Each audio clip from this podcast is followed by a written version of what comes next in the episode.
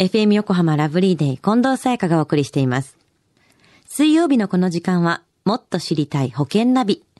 生命保険の見直しやお金の上手な使い方について、保険のプロに伺っています。保険見直し相談、保険ナビのアドバイザー、中亀照久さんです。よろしくお願いします。はい。よろしくお願いいたします。今週はどんな保険のお話ですか？はい。今週はですね、リスナーの方から、あの、いただいた保険の質問についてお答えしたいと思います。はい。どんな質問だったんですか？はい。複数のですね、保険に入ったら、まあ、保険金はその数だけもらえるんですか？と。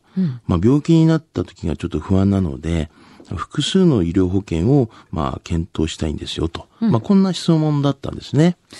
もちろんこれって入った分だけお金が出るんじゃないんですか？はい。あの、これはですね、うんあの損害保険と生命保険ではちょっと違いがあるんですよね。はい。あの、損害保険というのは、あの、実際のこう、被害金額がですね、保険金額として支払われるという形になってるんですけども、うんうんあの、生命保険っていうのはですね、あの、契約、まあ、するという時に決めた金額ってありますよね。はい。その金額がそのまま支払われるっていう形になってますので、うんまあ、従って生命保険の場合は、こう、複数の保険会社の、まあ、商品でも、こう、保険金や給付金がこう、支払われるという形になってるんですよね。うん。まあ、だからいくつも入っていても、その会社ごとにその金額がいただく。そうですね。もちろんそういうことになりますね。でこの方は複数の医療保険を検討されていたんですね。はい。これはどんなことに気をつけたらいいんですか？はい。あの、複数の医療保険に入ることのこう、メリットっていうのはですね、うんまあ、良いところ取りって言いますかね。うんうん。あの、まあ、保険会社や、その保険の商品によって、それぞれ、まあ、強みだったりとか、はいまあ、特徴が違うので、うんうんまあ、それをこう選択できるっていう、そういうメリットがありますよね。まんべんなくね。そうですよね。んんまあ、その他にも、こう、保険会社のこう、不払いだったりとか、はい。もしくはこう、まあ、ないとは思いますけど、こう、破綻とか、うん。まあ、そういったこう、リスクが、まあ、軽減できますよね、っていうことと、あとは、まあ、複数の保険の、まあ、担当者がこう、つきますから、各社ですね。はい。まあ、いろんなこう、相談ができたりとかいうことで、まあ、幅広いこう、保険の知識とかが、まあ、こう、得られるんじゃないかな、というふうには思いますけどね。偏ったね、知識ですと、こっちの方がいいよっていうふうに、またね、なっちゃったりする可能性もあるわけですからね。よくありますよね、そういうのね。なるほど。比べることができることもあるんですね。じゃあ、いくつもの医療保険に入ることのマイナス面っていうのはあるんですか？はい。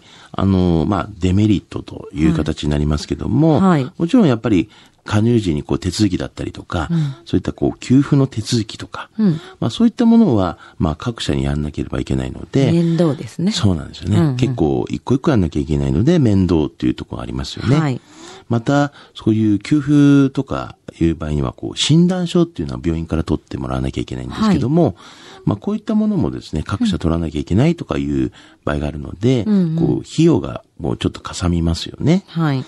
で、まあ、その他にも当然複数入っていくって話になれば、それぞれの、こう、保険料がなりますか？ら、当然ね、はいお金はかかるという。保険料はやっぱり、こう、かさむっていう形にはなりますよね。なるほどね、はいで、その他に何か知っておいた方がいいことっていうのはあるんですあかはい。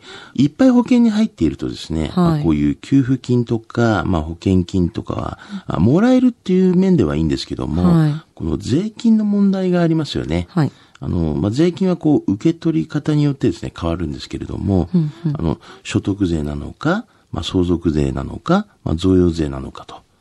まあ、その受け取り方によってはですね、だいぶこう変わってしまうんですよね。はい。あの、ですからまあそういうところはやっぱ気をつけていかなければいけないかなというふうには思いますし、うん。